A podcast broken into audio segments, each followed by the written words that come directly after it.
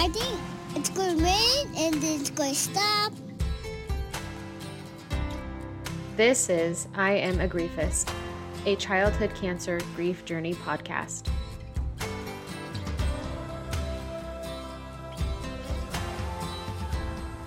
So, if we can kind of get to how her cancer journey ended, do you recall why you, we were at the hospital or at LA to begin with, or what sent her there that final time?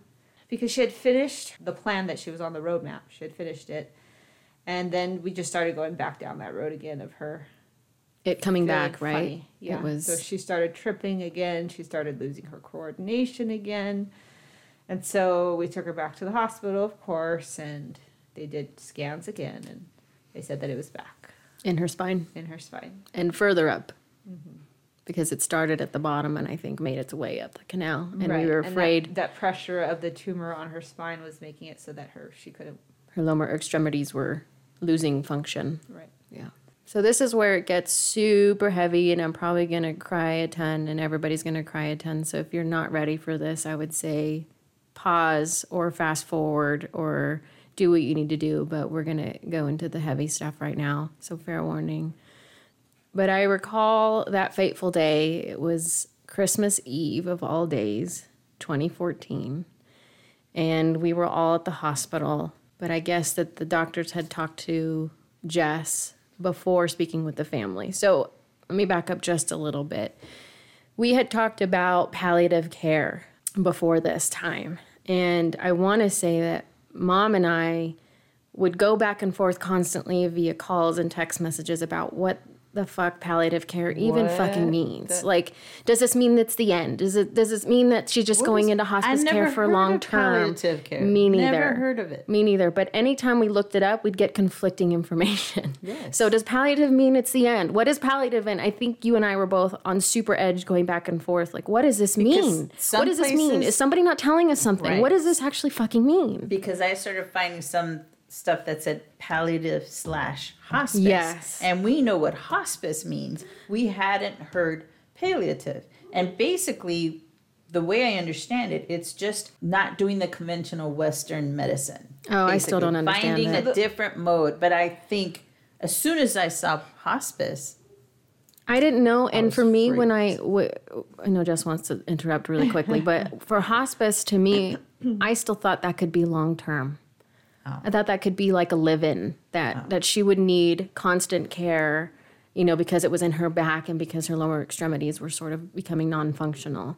So I wasn't entirely certain, like, and I needed a yes or no. I needed you to tell me was this the end or not, and we'll get into that feeling in a little bit later. So just go ahead and say what you want to say. Yeah, for well, from now, I think initially, without being in the medical field at all, you don't know what is what up or down. So, palliative, hospice, it all seems like the same thing. Now, with everything that we've done, I've come to the understanding that what palliative is, is more for chronic, long term, not non terminal. That where you need, you know, just a higher level of um, comfort care because of your disease process and because of the chronic sort of way that it's working is that you need more care, especially you know to control mostly uh, like pain, comfort Yeah, wise. exactly. Um, and then hospice is, you know, you're still addressing pain, but the end uh, result is within the six months, your outlook is that you're not going to survive. Well, wasn't And aware that's of that. supposed to be what the difference is. But I think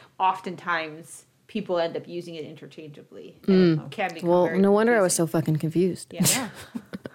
But nobody said that though. No. They didn't say hospice. They No. didn't say, "Hey, this is where we're at now." They just said palliative, palliative. We're going to do palliative. You're going to talk to a palliative the person. Okay. Well, and I think that reality of is, is of it as well is that when she was put on palliative care, she was also given six months to live. Right. So she was on But that like that registered later for me. Yeah, that that didn't. yeah, right away when they said palliative, there was going to do There some nothing like palliative intervention. Yeah. It was like, oh, okay, this is another step in that roadmap Right. of her not continuing to live was still not on my radar at that time. It was just this is how we're addressing these circumstances now that it's gone into her spine and this is what it is. But this was just another part of the roadmap. This wasn't like, oh, we're coming to the end of that roadmap. Mm-hmm. It was this is the current situation, the present, right, that we speak to, the present. This is what we're doing now. So that didn't register right away. Right. I mean, did it for you? For me, it did, but that's because Mm-hmm. for me personally, it had hit me harder when she had her second surgery because Mm-hmm. I was expecting for her to survive, they have to get all of it out and then she's going to get better and be done this time, you know? And when they explained to me after the second surgery that they got out as much as they could, Yeah, it wasn't all of to it. To me that meant it's not all out. She's if she still got it in there and it didn't get rid of it the first round with Right, chemo and right. radiation and Yeah. everything that she did. I mean, hope was there, but the reality of it was different. so when did palliative come talk to you? For us, when it had came back the third time, mm-hmm. essentially, for me, I already recognized, you know, this is not going to end well. I don't know when it's not going to end well. I just know it's not going to end well. But after her third, the third time that it came back, the doctor had given us a number. I can't remember what the number was. I just remember it was really low, like her chances of survival, and it was really low. Hmm. And I remember just thinking, like, I don't have the words, I don't have the strength, I don't have the heart to tell this to my family. You know, it's breaking me, and I don't know how to not break them. You know, I don't want to break them, but they need to know. And so, of course, my bright idea was like, "Can you tell them?" That was also a mistake. no. because I was No. like, "I don't know what I'm doing here." You know. Yeah. and I understand what it is that you're telling me, and even though I don't want to hear it, I can't.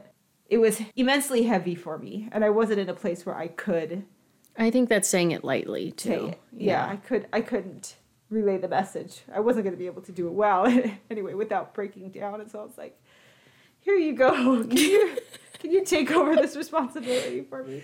And unfortunately, I mean, not unfortunately, fortunately for me, I have a big family. But unfortunately for them, they had to break the news to a big family. They had no idea what they were getting into. We're not nice.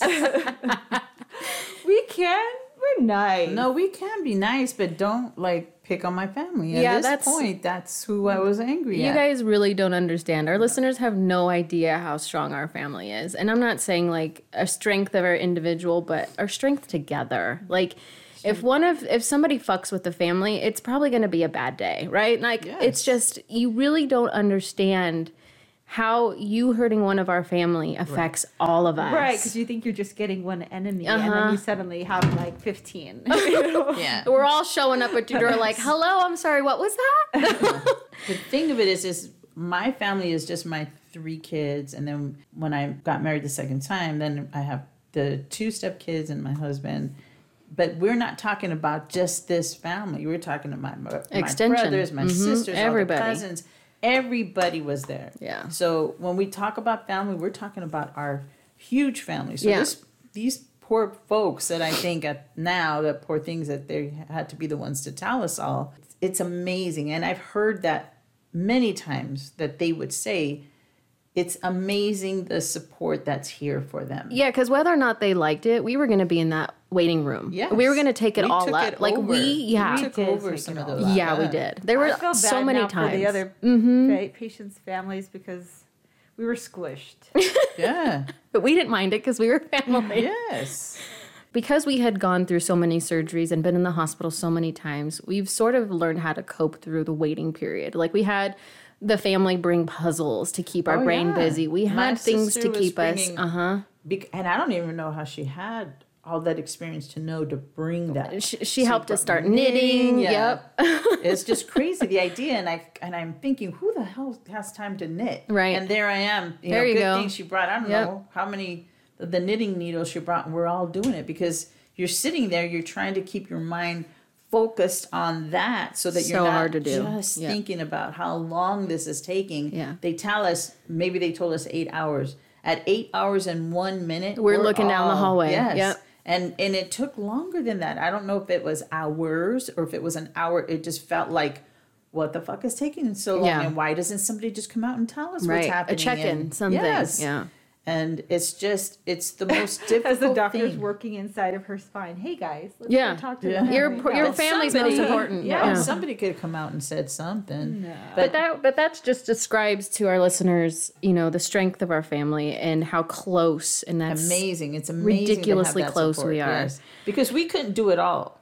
We tried as much as we can to handle as much as we could. But there were times that like Jessica needed something, the baby needed something, but if she needed like you know, because you don't think about it. You're in the hospital. You know what? I Deodorant. forgot my yes, deodorant. You know what? I need Sandals. a mirror. I need mm-hmm. tweezers. I need Oatmeal. Yeah, oatmeal. Oatmeal. There was so many things that you just don't think about until you're in the hospital and you go, God dang it. And there's no way that she's gonna leave her daughter's side. Right, None. right. No way. So, So we were at her beck and call, and I think she knew that. Um, we were. lo- It didn't matter. Like we would drop anything, ev- Yes. everything and anything to hope- get her what she needed. I hope you guys don't feel like I took advantage. no. One hundred percent, I did. But many times my sister I'm kidding. My sister would come in and she one time she came in and she had a, a luggage full of just stuff. And I'm like, oh my gosh, I was gonna just leave to get her. And she had a mirror in there, she had a brush in there, she had all kinds of things inside the bag that we thought, oh my gosh, thank goodness somebody I don't know how she had that experience to do that though. Yeah, it was remarkable because um, it didn't matter what you needed. I felt like I wanted, it was my portion, it was my way to help, my way to do something because this was so completely out of my control. There was nothing I can do to change the outcome, to change her situation. But if I could make it a little bit easier on you to get through what you're going through, then that was my end goal. So I would, you know, bring whatever needed to bring, buy whatever I needed to bring. I didn't care at the moment. Like if I didn't have the funds, whatever, I'd fucking find a way. Just get her what she needed to do because to me that was my way of helping. My my way of helping cure her mm-hmm. or my way of contributing to her, you know, getting better. So it didn't matter what it was. It, it really didn't. And no, I didn't feel taken advantage of. I felt better knowing that you can That's- ask me for something and I could do it and I could provide that. If I didn't, then I'd feel worse. If you didn't ask me, I would probably have felt worse. Yes. But I enjoyed the fact that you could ask me for it and I could bring it to I felt better being able to contribute whatever I could contribute to It's hard, I think, to be that person. I think sometimes you're so overwhelmed, you don't even know what you need or want. And when you finally figured, oh my gosh, I forgot my toothbrush, it was like, okay, you got can help. Fog. We can do this. Yeah. We got this. We got this. We'll Right. get it for you. We don't care what we have to do, we'll get it. And to be honest, there's grocery stores, there's a Target, It doesn't matter. any and Kohl's is the other place Yeah. I remember. Any city you're gonna find that, Right. and we found him. We found all of those places, so we didn't even have to go that far. It's just you know getting out, coming right back, and trying to find another parking spot. But it didn't matter. Yeah. It didn't. But like I said, I think in the beginning, when if you're in the middle of this, you just don't know what you're missing. You don't know until like, oh shit, Well, I haven't brushed my teeth in a week or something. It's not just like that you're missing something because of course I could go, okay, I'm gonna go down, jump into the car in the parking lot, go grab it, and Oh, come yeah. back. But the reality was when I walked out of the room and a nurse walked into the room, you know, Your daughter would. freeze. Yeah, because she would she wasn't sure if they were coming in to poke her, if they were Oh, coming yeah. in to bring Yeah, food, Stress- if they were coming in to her take out. her for another surgery. Yep. Right. She had no idea because of the way that, you know, the medical system works. Sometimes things just go, they go fast and you don't get a whole lot of, you know, time to deal. Right. And so that helped me because it helped her. Right. That was she didn't have to worry about and I knew that. Right. I knew that it was whatever I was doing was essentially helping her. Well, I got some pleasure in helping you too. God, my eyes rolled. But it was it was really ultimately because I knew it would benefit her, and that was the one way I thought I could help in all this. I can't fight cancer for her. I can't take it myself, and we've had those We conversations too. We're gonna cut our hair. We cut our hair. It was like, hey, if it was me, I forget there was a text message between the three of us, and it was like, you know, if I could take this for her, I would. And then you, one of us was like, no, I would, and the other one was like, no, not before me. Right? We were all in this 100% with her to help her through this. So any contribution that I could give was like my way of going, okay, I can help her. This is this is what I could do to help the situation. But we got into this conversation about family because it does play a big part in her journey and our journey and sort of where we are together because um, there's three of us here still. And And, so, but like you had said before, is some people don't have that. and I- Exactly. I, can't imagine how much more difficult it would have been without the support of not only you guys but our extended family as well. You know, because it was like, it was you guys were helping me, and then your sister was helping you, and you know, Right. My it husband was everybody helping me. Mm-hmm. helping everybody, and it was trickling down the line. But it was Even like when we would get all of a sudden one of the cousins was sending Edible arrangements? edible arrangements, and every gosh, I want to say monthly my sister was here with strawberries, and Mm-hmm. everyone you know every so often there was edible arrangements at our door, and it was just one of those things like. You know, we're here for you. We know we can't be there because we got germs and she's in the middle of Uh-huh. Right. chemotherapy, but we're thinking about you guys. And that makes such a difference. And I don't care. It's still, to this day, we still think about strawberries and think about the Right, baby because right. she loved those. but I just wanted to take the time. And I know, I hope I've said it before. I think I have, but I just wanted to say thank you guys for helping, Oh. and and to the Would extended, to the extended other family way. as well. Everybody's help Yes. made a difference, Everybody. and I am eternally grateful. That's so sweet. Well, we would do it all over again I think that's in a the heartbeat. thing. That's so like when You- we talked about family guys, you have no idea what you're getting into with us. so we got into this conversation because we were talking about palliative care and I can't tell you exactly because I don't remember.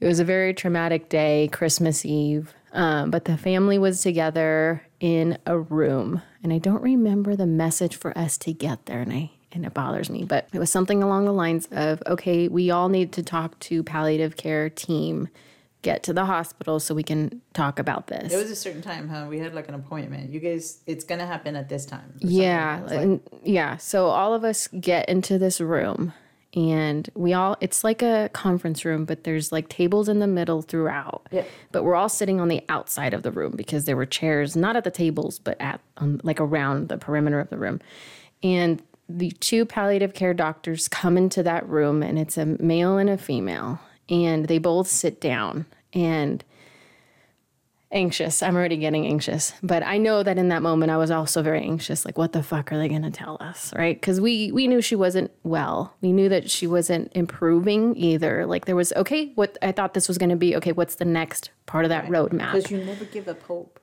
We Yeah. didn't give up hope that there was still something else that we can do. yeah, there were options. This wasn't going to be like the the conversation about she only had months to live, but that's what it was. Is they sat us in a room in the palliative care, the female doctor, and this is my recollection of what happened. So you can pop in whenever, but she starts to sugarcoat everything. We know she's not well. You guys have seen the treatments. You guys have seen her scans. You know she's not feeling well. And she's just being, trying to be very gentle about it, which I appreciate. But I, it also really fucking pissed me off because I was like, just get to the fucking point. I know she's not well. Don't tell me she's not well. I know she's not well. Tell me what's next. Because at that point, I think I was desperate. You we essentially knew. knew that you weren't going to get good news. I, I probably deep down inside knew, but because she was sugarcoating it, like I'm not one to sugarcoat. If you know anything about me, I'll tell you straight how it is, and it might hurt your feelings. And I'm sorry about that if I've ever done that. But it's not because I want to hurt your feelings, it's I want to give you the truth. In this, she was sugarcoating, and it pissed me off. Yes. I was like, I had to interrupt her, and I was the only one that said something. But I know you were feeling it. I'm looking and pointing No, at no, mom. I was speaking. I think we discussed this a little bit earlier. I think she was a bitch because we were because we were asking questions. She was saying things nice, but oh, she was doing she- her job. She was I professional. but she, was, condescending. I didn't well, feel that. Well, I did because she was still trying to sugarcoat shit, even Well, though we were telling her I- we need to know. I And respect your position.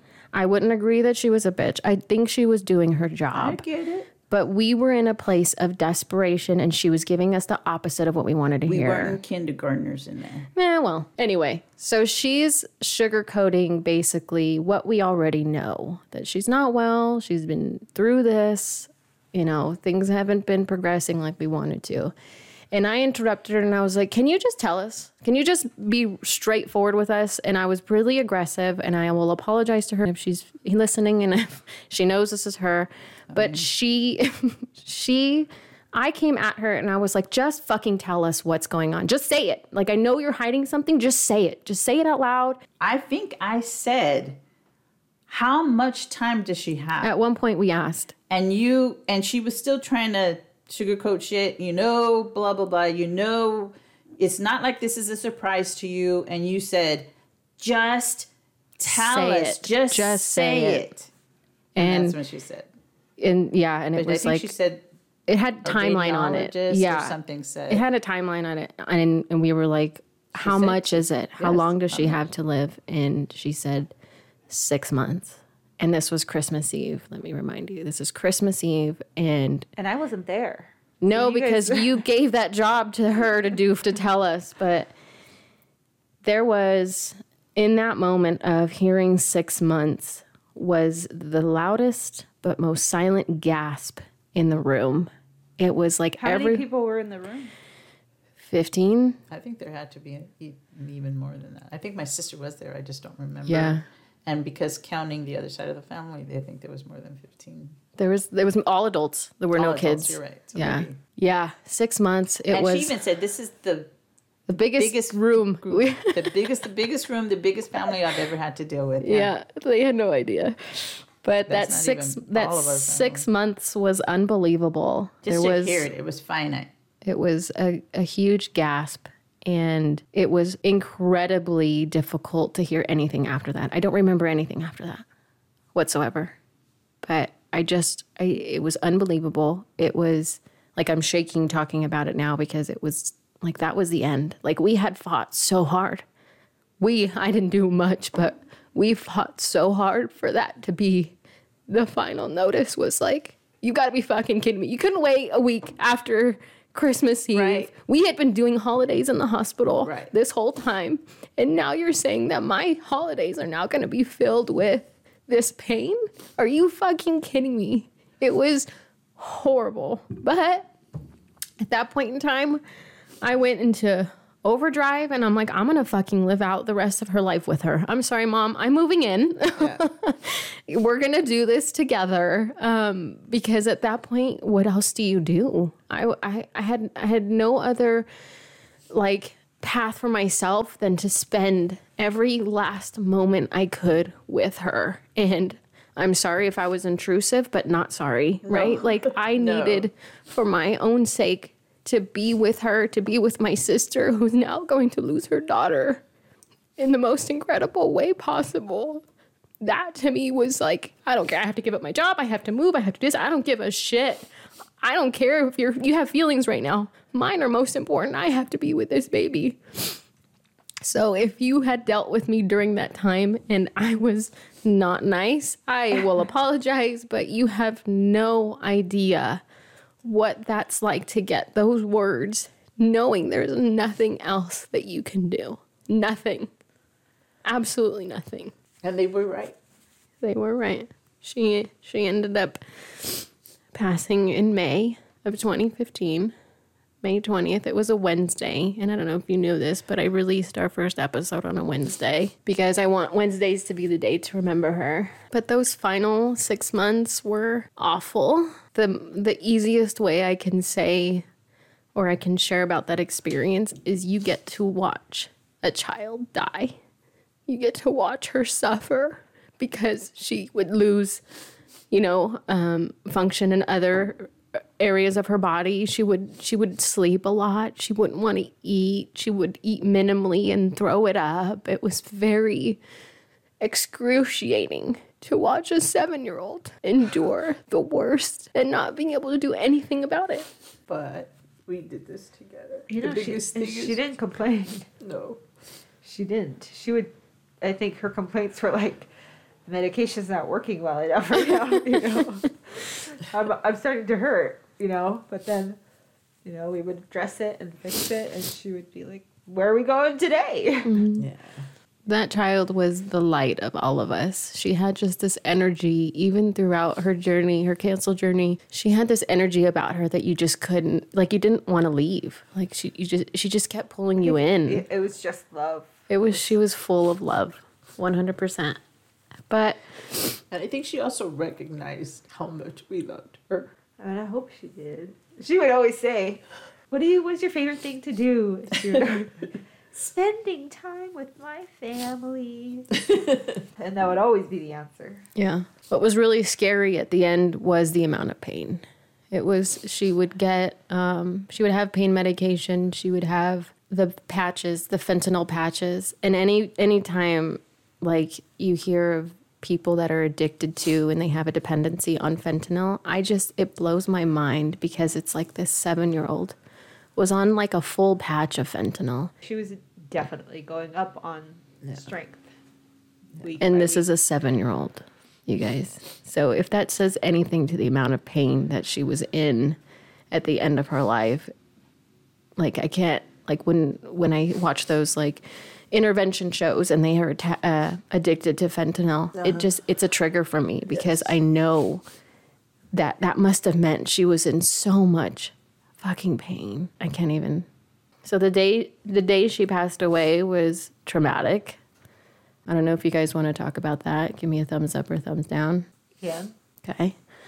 So she, when she passed on a Wednesday, um, I remember I had been working from home, but I was already lined up to work closer to where my mom lives, so I can live with my mom and be here for support, knowing that her life was coming to an end. I was working from home. I was on a computer, and every morning Jess would bring the baby down and sit her on the couch, and they would watch some Disney show, whatever it was on. Hey Jessie, um, good luck, Charlie. Is that the right show? God.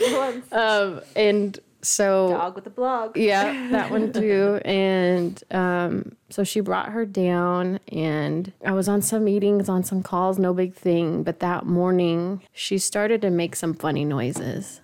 And I was sitting right next to her, and I didn't even think anything of it. I didn't look. I was busy with work. My head was on my, com- like, down in the computer. And Jess was in the kitchen, but she heard them and came around and checked on her and noticed that her body had tensed up. Did you immediately know what was going on? I knew it wasn't good. I knew she needed help. I knew for sure. I didn't know what the heck I was doing, you know. And so for me, it was right away, okay, who do I call? Right. Because we're supposed to have, you know, the hospice team that was supposed to come. But Because they were already visiting. They already Right. they all they had their appointments to come to the house on certain days and check on her and give her whatever medication to be to keep her comfortable. So that day we had some medication on hand, but it wasn't the medication that we needed. That medication was lined up for her. Mom that morning was not at home because she was getting the remainder of the medication that she they So put her on. That's another story in itself. Yeah. So they talked about her possibly getting seizures. And so they had said we can start her on some seizure medication if you wanted to, or have it on hand. because something. the they were expecting the tumors in her spine to f- either metastasize or move to it her brain. already- They had Yeah. already found already her found last there. scans had shown that she had some. Oh shit! So I remember on Monday asking, you know, do you want me to go pick up the medication? And you, you said, no, we have an appointment later on or something, so we'll pick it up then. And then Tuesday, there was something else that happened on Tuesday, but Wednesday morning I said, let me have her card, because I had her card, her Medical card. medical card, so that I can go pick up the medication. When And I you- went you left, yeah, so I left to go pick up that medication That Wednesday morning. That Mhm. Wednesday morning, and that's I what she- showed up at the at the pharmacy and they said whatever you're asking for is not on her chart. And at that point, I was already getting a phone call from you hmm saying, Me, "Where Jack. are you?" hmm Because said, what with her body tensing up, she did have a seizure. She was seizing that morning. Well, the first thing that I was trying to do was I was going to start making phone calls, right? And so I tried to pick her up, and then I was like, okay, no, I need to put her down because I don't know what's going on. I need to call. And when I put her down, she grabbed onto my arm and she said, no, no, don't call mom. And so at that point, I was like, okay, I need to stay right here. But I was, of course, like you said, in a panic. I didn't know how to solve the problem, and I was just like, she she loves being outside, so I'm gonna take her outside, see if that helps just change her environment, something.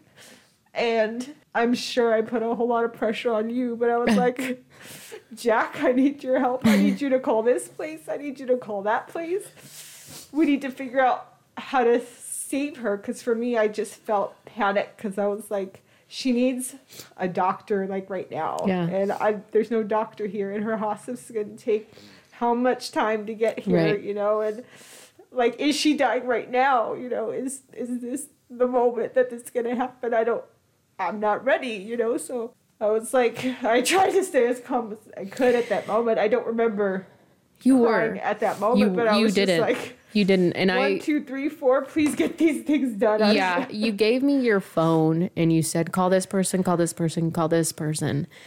And I did. And I don't know how I did. I can tell you I did it and I did it with a straight face and everything was quote unquote fine. But I know it wasn't fine, but I like subconsciously, I think I was only keeping it together so that I can do what you told me to do. Right, and I was only keeping it together to make sure it was gonna be okay.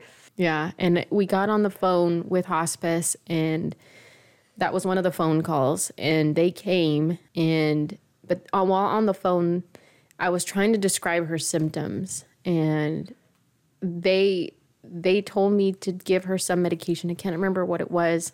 And I had watched Jessica give her medication for the whole entire cancer journey and I fucked it up because I was trying she's like crush it and do this and put the juice in it and do this and do this and the syringe and da da da da da. I fucked it up. I ga- I put like way too much juice in there versus a little bit of concentrated juice.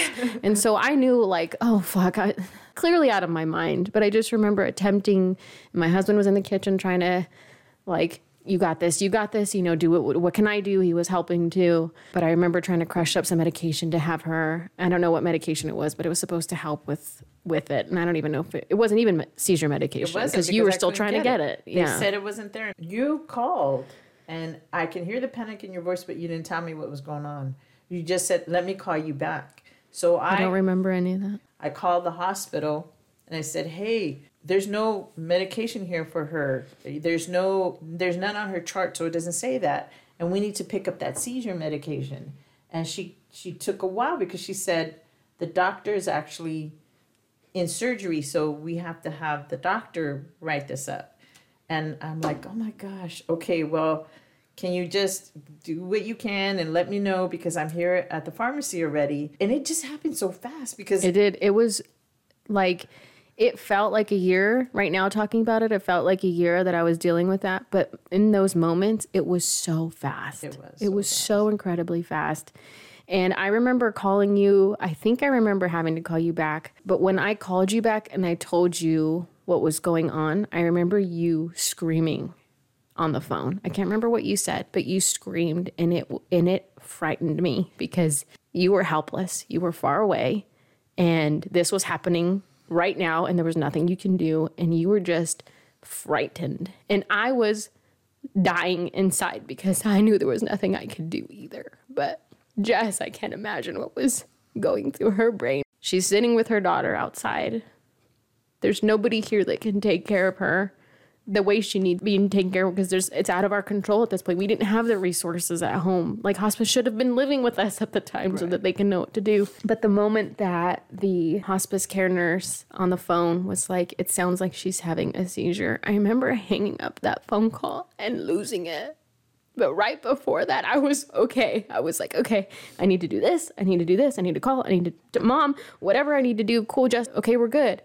But when she said seizure, I I lost it. I I let all of it go because it was I couldn't put it anywhere anymore. It was so it was held so close that this wasn't going to be serious. This the hope was still there that like we can come out of this. And when she said seizure, I was like, oh, this is nothing ever comes good after having a seizure. Is there going to be brain trauma? Is there going to be all this other stuff? Right? It was just for me just looking downhill. And hospice finally gets there. And I remember this will be a future episode of stupid shit that people say. She was very paperwork heavy. And hey, you need to do this. You need to sign this document for her to be released to the hospital because technically she's under hospital hospice oh, care. Oh, because it, we were heading out the door to take her to the hospital, right? So Exactly. like, I you were wait. packing up. Yeah, you were packing we were like, things do you up. have the medication? And she was like, I don't have the medication. Okay, So bye. like, okay. yeah, gotta go. So you were on your way out, and she was like, Well, I need you to sign these documents. And I was like, She's gonna go. I'm telling the hospice nurse about my sister. She's gonna go. I'll sign whatever the fuck you need me to sign. Just I'll sign it for her on her behalf. We're gonna do you just go. Just don't even worry about this. I'll take care of this. And if it was gonna be a fucking physical fight over a damn piece of paper, whatever, right? Just get to the hospital, get the care she needs. Go ahead. I don't think we even knew that that was a choice. I didn't know that at any time you, if you decide that you want the hospital back instead of being on, because it was a choice to be on palliative care and hospice. Yeah. And if you would rather just do like you know, go to the hospital like they did. It's just a piece of paper you had to sign, but we didn't know. So No. when they came at you, It with was a a piece of paper, roadblock. you're like, "What the? Yeah. What am I? Um, what is no, this? Yeah. You, you're saying right now I need to sign this. This signing this paper was a priority over getting this kid Yes. cared at the hospital. Yes. Oh, got It it. was just a cool. matter of- yeah, yeah. no.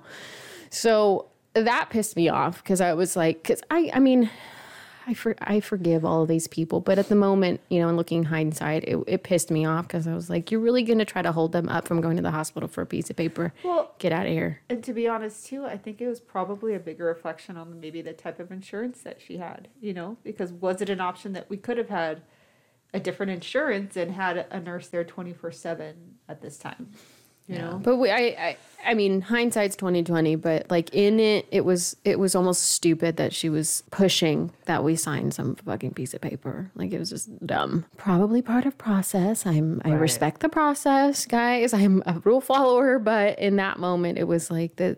That was the That- least of my the least of the- priorities. yeah. yeah. That probably was the reason why they were able to accept her at the hospital is because you had signed that piece of paper. Well, great. Then I mm-hmm. did my job, but it didn't stop her from heading down. No. So and I think telling them too, we signed a piece of paper that said we're going back to the hospital. I don't even know if that was. I don't Yeah, I think it just released them from liability. Yeah, Yeah. that's it. That's all it did. You're right.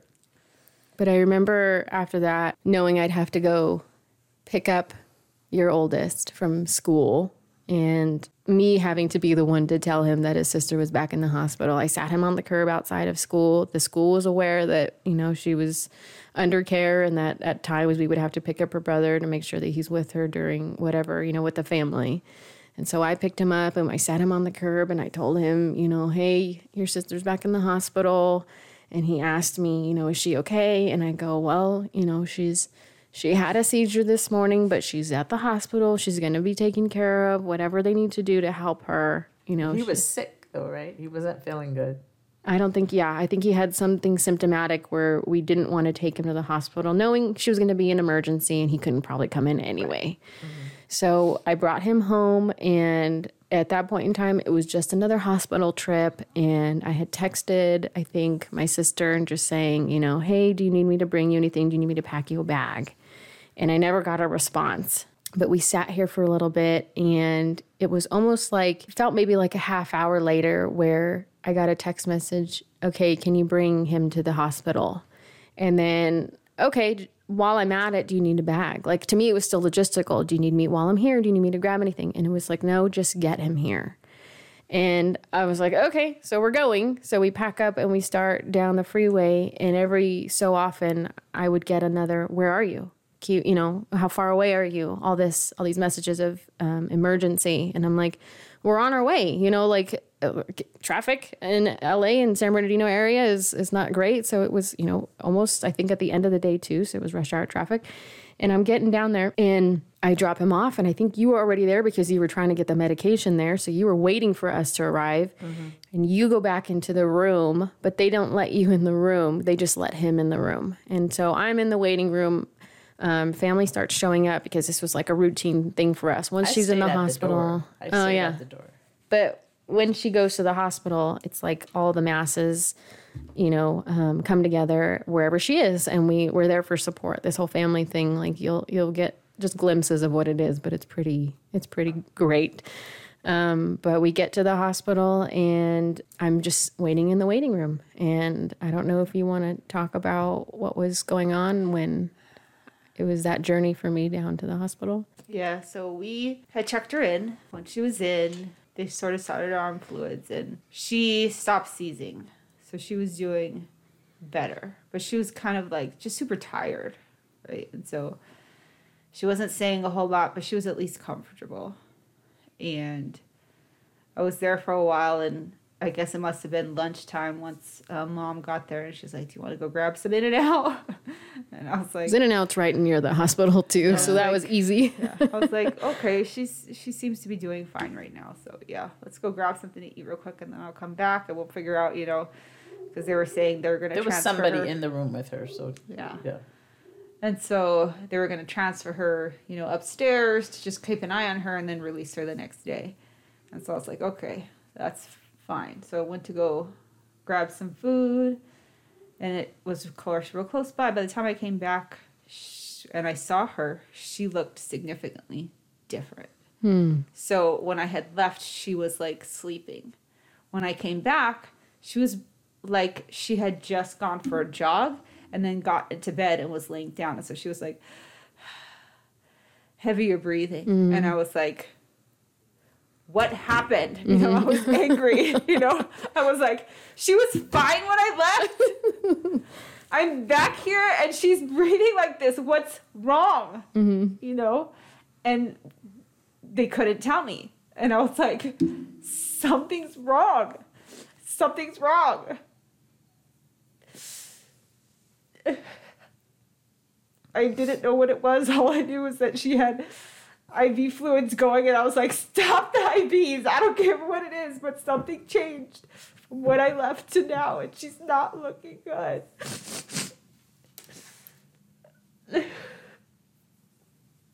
and I stayed with her, and she was breathing heavier. And I got into bed with her. She called for her brother. But that's all she said. She wasn't in any pain. She just kept breathing heavy. And I could hear her heartbeat on the monitor. And it was going faster and faster. And then I started hearing it to go slower and slower until I know it was going to a, a pace that I know was too slow for what she should be having. But I was holding on to her. And she took a big breath, like as if she had just finished like some push ups or something, like, like relaxed, you know, I'm done. And that was her last breath. And her heart was still beating after she took her last breath, but then it stopped. At that point, I know that her heart was on a monitor outside of the room too. So a nurse came in and asked if we had wanted to start CPR for her. But we had already signed the paper to not do that because we knew what her diagnosis was. And all I did was hold her and cry. It was just me holding her, you know, it was just me and her. And I definitely felt like at that time I needed some support, you know, but you guys were outside and not even aware of what was happening in the room, you know. But I think it was maybe five minutes later they must have told the doctors, you know, what had happened and one of her oncology doctors, which d- she does not, or at least I'm not aware of, she doesn't work in the emergency room, so I know she must have come from the building where she was at, and she she came to the room and she hugged me and and she'll probably never know how much you know that meant to me because of just how much I needed support, you know, at that time. But she came in and she hugged us and just shared in that moment with us. And it was actually after that that we had called for her brother. So you weren't aware at the time that she had already passed, but we knew that he had to be there. And we needed him to get there quick without telling everybody what had happened, you know? And that was hard too because again, I was in that same space of how do I how do I say this? How do you say that she passed away? Her brother came in and I let him know, you know, buddy, your sister, she passed away. And he cried. And he held her. I know I cried and I was just I think in that moment, you know, your my greatest fears became a reality and I was for sure just lost. Didn't want this life, you know. I didn't want to be a mom whose daughter passed away, I didn't want to have to figure out how I was going to live the rest of my life without her alive. I didn't, I just didn't want that life. And I would have done anything to change it. And I, I think in that moment as well, I just, I felt like the biggest failure. I felt like I failed her. I felt like it was my job to save her, and I failed. Whatever decisions I made, whatever decisions that were made, they were clearly the wrong ones because it didn't end up the way it was supposed to. Once her brother got there, I had to put it all away because I was still a mom and he was still going to need support. And if I couldn't figure out how to keep going, how would I expect that anybody else would, you know? So once he was there, I kind of feel like I flipped the switch and just did what I had to do. And I don't even know what I said, but I was like, people need to know that this is what's happened now. And I think I just sent a text message because I was like, I'm not going to be able to tell somebody face to face and not break down. And I don't want to do that in front of my son. Even though it's okay to, and even though we still cried together, I didn't want him to see the depth of the pain that I was actually in. After that, they transported us to a bigger room upstairs so that we could have family come to see her. And that's what happened with that. So I don't know if you had suspected of why we were asking for Big Brother to come. None. But Absolutely none. I don't I I can't even tell you what I was thinking. I think I was just mostly concerned with her seizing and what the ramifications of that were going to be, but I do remember that we were all in the waiting room and you sent a text message and I think I was the only one to get it. And I read it in the waiting room and everyone was in there. Most of the family was in there. And I and I and I read it I remember you screaming, "Mom!" And I went to you and you read it, and I'm like! And I ran. I ran out of the hospital because I wanted to scream. I wanted to hit somebody and I wanted to do something violent because at that point I didn't know what else to do. Because we had done everything to keep her alive and then in a moment moment's notice she's gone and it was it was a lot to bear. It was a lot to read. But she said it just texted it so eloquently, just like, you know, she went to be with heaven. She's no longer in pain. And I just, Mom, because you didn't get it. And you were like, What? And I said, She's gone. What do you mean?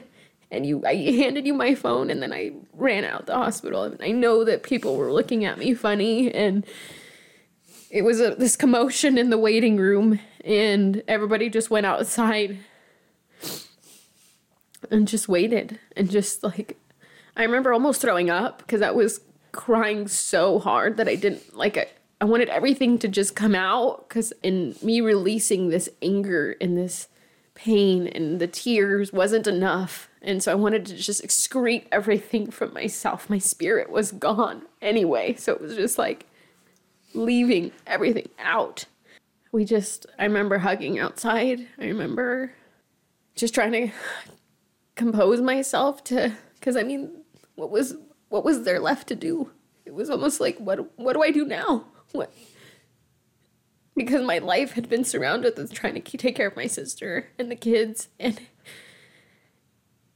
what now? What do I do now? We were in the waiting room before you were asked to go pick up your brother, and I was just on the other side of that wall, and I couldn't go in there and check on my daughter. And when I heard what had happened, the only thing, when you said what you said, I kept saying, I need to get in there. I need to make sure that my daughter's okay. And I know that she wasn't getting any support in there. And I wanted to be in there so that she didn't feel alone. It just, to me, it was like, I lost my baby, but I need to make sure that my baby's okay too. And we, I didn't want to leave, even though my husband's there. Is like, okay, what do you want us to do? I'm like, I need to make sure that she's okay. I'm not leaving here until I can see. Jess, I'm not leaving here until I can see her. But we were moving. She had at that point been moved to another room. We were able to go up there and see her. And I remember just going into the room and Jess was laying with her. And she was still in her regular clothes, but lifeless. But she looked tired. But I remember, I want to say that those hospital hallways had so much memories, bad and good. And I like I remember one time her being in the hospital and trying to keep her energy up or keep her lively, keep make her happy and make her laugh. And I was we were somebody was pushing her in her wheelchair around the hallways and I remember sneaking behind some counters and stuff and popping out and pretending to shoot her and she would shoot me first and I'd go, oh, you know, and I'd fall behind like she got me first. But we were just these games in these hallways. But these, those hallways now have another meaning, another memory that I, I hate. And so going back to that hospital is traumatic for me. Like I, I get the PTSD going going there. So I try not to. but I I try to avoid at this point having to relive, which I'm so grateful for you guys to relive this, uh, because clearly it's the pain isn't going away. But I feel like talking about it with you guys and you know doing this with you helps heal just even a little bit. Yeah. It's hard, but but I feel like we're also not the only family that's had to deal with it, you know? And if it could help somebody to feel like that they're not alone, I feel like it's a good thing. So I think it's appropriate to end this episode here and come back and start talking about how we're taking another step forward every day in this journey because it doesn't it didn't end when her life ended. It only began. And so um, we'll start to explore sort of how we've been able to get up every day and continue in this pain. But I'm so incredibly appreciative of you both. I love you both. And I know this was hard today. Love you too. Love you. Why did your voice elevate? I don't know. um, but it just it's a testament to you know having support around you is incredibly important and know that you know if you might not have or be fortunate to have the people like i have in your family know that we're here for you guys and know that you know what we're sharing is is our form of um, distant support for you and so um, I'll wrap up this episode again, just thanking you both for sharing your can- childhood cancer grief journey with our griefist community. We will continue with the grief journey with you on the next one. But thank you. Love you guys. Love you. Love you. Love you.